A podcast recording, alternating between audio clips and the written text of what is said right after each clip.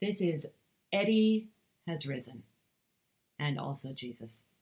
There are some movies where you watch them when you're a kid and everybody in the movie seems really old.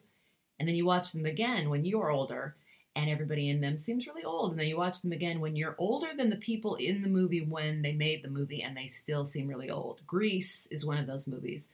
Uh, American Graffiti is another. All of the movies from the days when it was normal for all men to wear ties and fedoras at all times, but especially Eddie and the Cruisers. Eddie and the Cruisers is also one of those movies where I've seen it like one million times and I don't know why. You might have movies like that where you like them okay, they're not your favorite, but for some reason you just will always watch them on TV over and over until even though you might not have seen them in years, you can still picture every scene. And sometimes you might be lying in bed at night and out of nowhere into your head pops, you got some fine college here. All the advantages. You got your ivy walls, lecture halls, full dress balls, and you got the cruisers for the nasty stuff.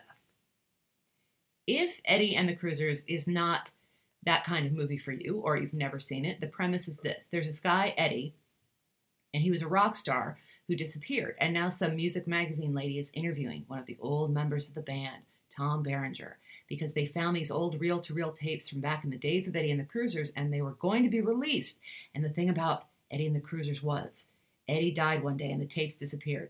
Only did Eddie actually die or simply disappear? Nobody knows. But let's go back and revisit the glory days of Eddie and the Cruisers.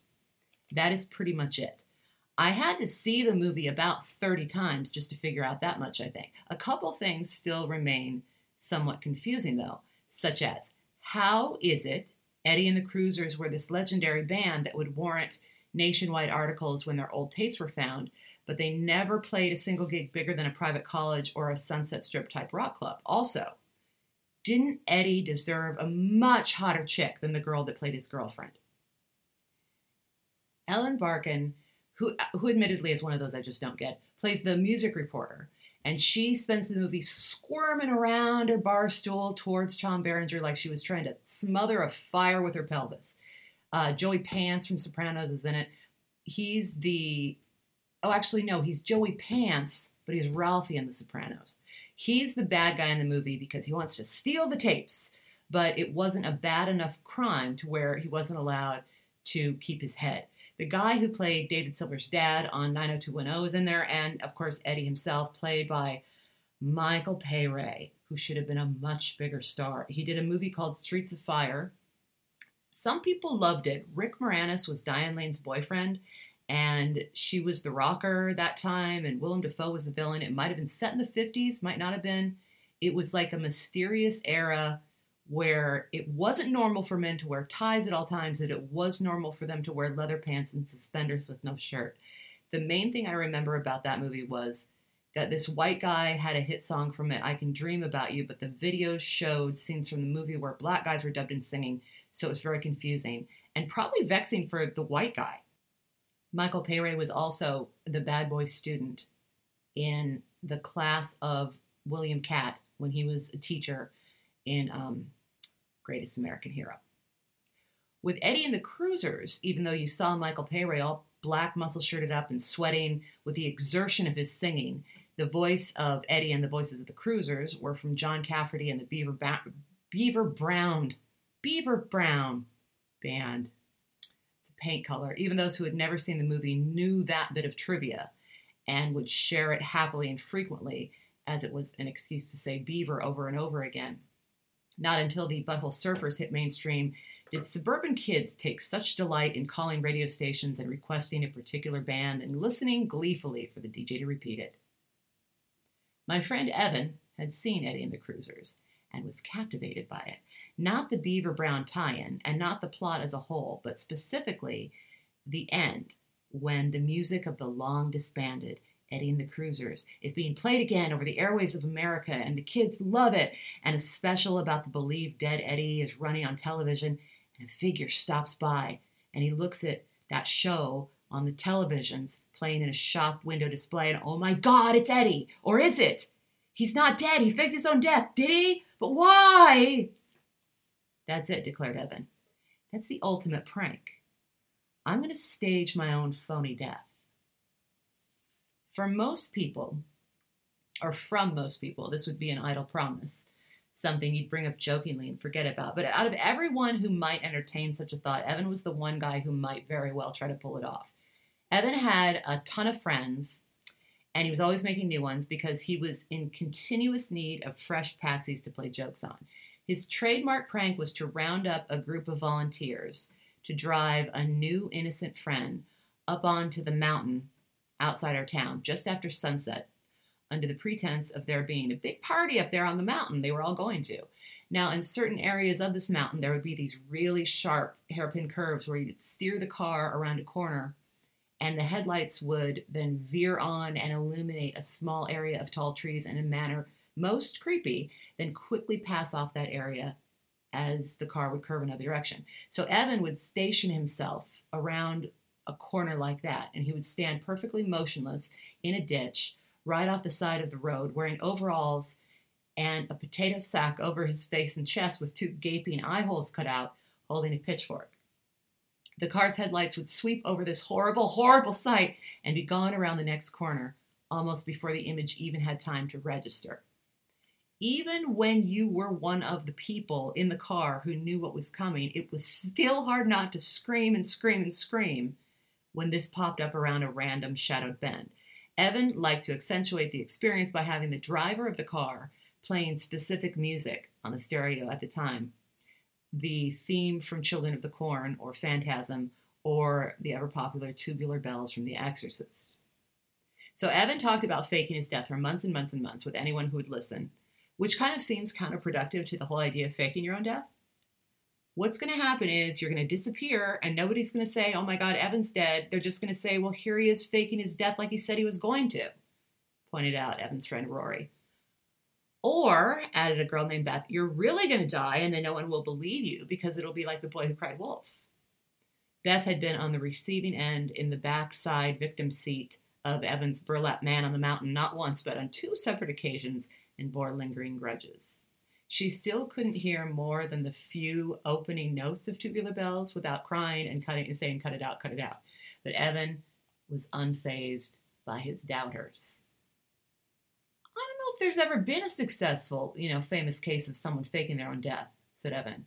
They said Elvis might be alive, Hitler, Jim Morrison, Andy Kaufman. There was that John is dead Beatles thing. Paul is dead, corrected Beth. John is dead. Maybe, said Rory. It happens all the time in the mafia, Evan said. A mafia tie in might be the way to go. Evan, said Beth, no one in the world would ever believe your family has the vaguest ties with the mob. Evan's dad had been a social studies teacher at our own junior high, and his mom was a homemaker who taught Sunday school and showed up to every school athletic function for support, whether she had children participating or not. It's always the people you least suspect, though, said Evan. Which brings up another point, said Beth. How are your parents going to react to you faking your own death? Have you thought about that? They're going to lose their minds with worry. And when it turns out it was a prank, they're going to kill you. Or people will believe they killed me, said Evan. Then I can come back. But yeah, point taken. And what about Thanos? said Rory. Who's that? said Beth. Thanos is one of the Eternals of Titan. He had five of the six soul gems, and to get the sixth, he had to befriend Warlock's evil future self. And then Captain Marvel and Thor and Iron Man and the Thing showed up. And interestingly, it was Spider Man who showed up to save all the Avengers. It was the golden period of comic crossover.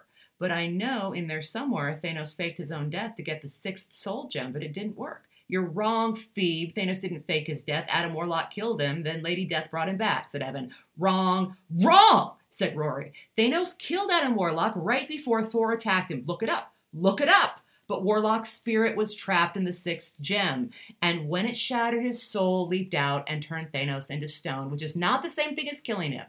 Then why did Lady Death bring him back to fight Silver Surfer? screamed Evan. Because he was dead. Oh my God, said Beth. It's so very hard to believe that either of you guys are still single.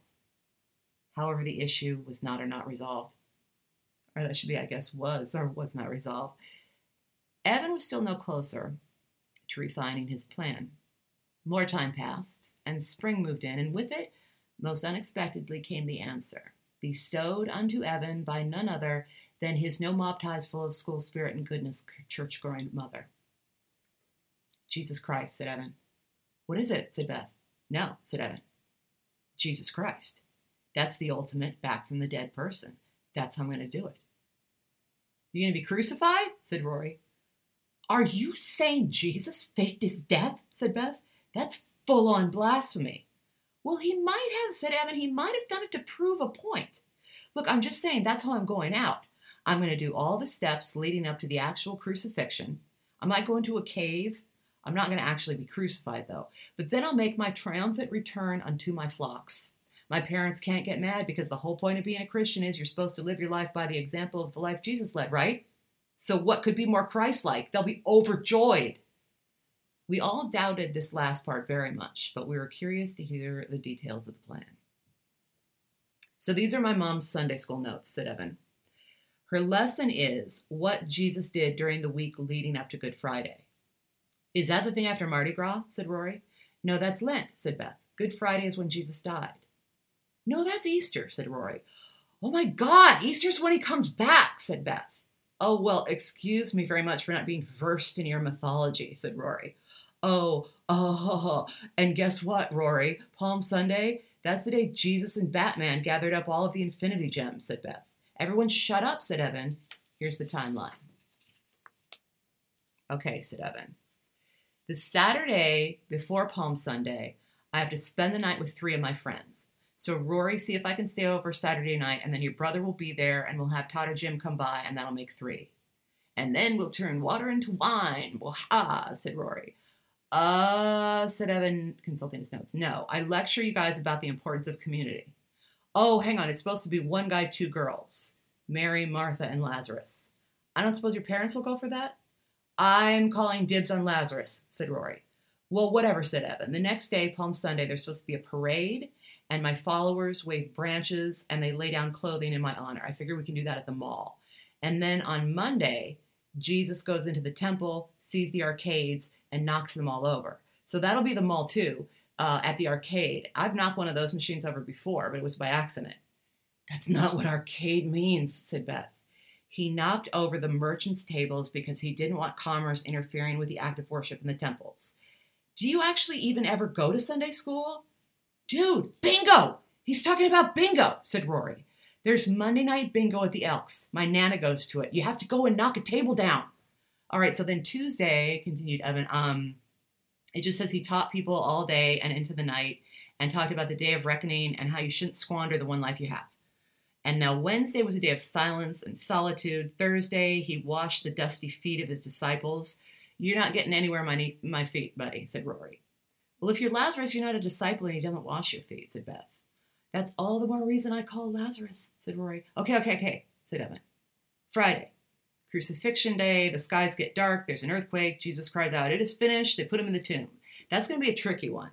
And then I just have to lay low until, oh, hey, oh my God, said Rory. You know where Lazarus is from?